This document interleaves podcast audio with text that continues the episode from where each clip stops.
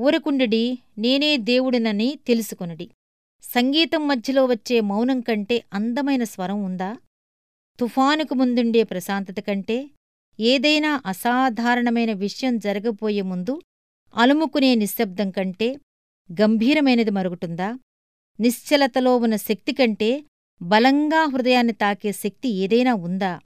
తన శక్తి నుండి తానే తప్పించుకుని అన్ని శబ్దాల నుండి విముక్తి పొందిన హృదయంలో ఊహలకు మించిన దేవుని శాంతి ఉంటుంది. శక్తికి మూలమైన ప్రసన్నత నిశ్చయత ఉంటాయి.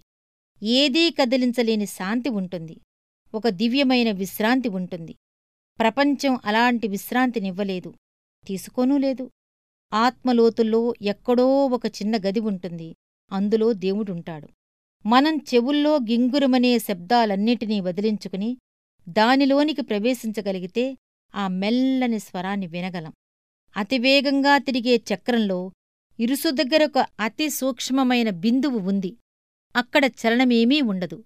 అలాగే మన హడావుడి జీవితంలో మనం దేవునితో ఉండగలిగిన ఒక చిన్న ప్రదేశం ఉంది. అక్కడంతా ప్రశాంతత నిశ్శబ్దం. దేవుణ్ణి తెలుసుకోవటానికి ఒకటే మార్గముంది మౌనంగా ఉండి తెలుసుకోవాలి. దేవుడు తన పరిశుద్ధాలయంలో ఉన్నాడు. లోకమంతయు ఆయన ఎదుట మౌనంగా ఉండునుగాక. చాలాసార్లు మేము నక్షత్రాల్లేని చీకటి రాత్రుల్లో నడిచాము. చుక్కల వెలుగు సూర్యకాంతి వెన్నెలా మాకు సరిపడేది కాదు. చిమ్మ చీకటి మరిక ఎన్నడూ తొలగిపోదేమోనన్నంత చిక్కగా మామీద పరుచుకుంది.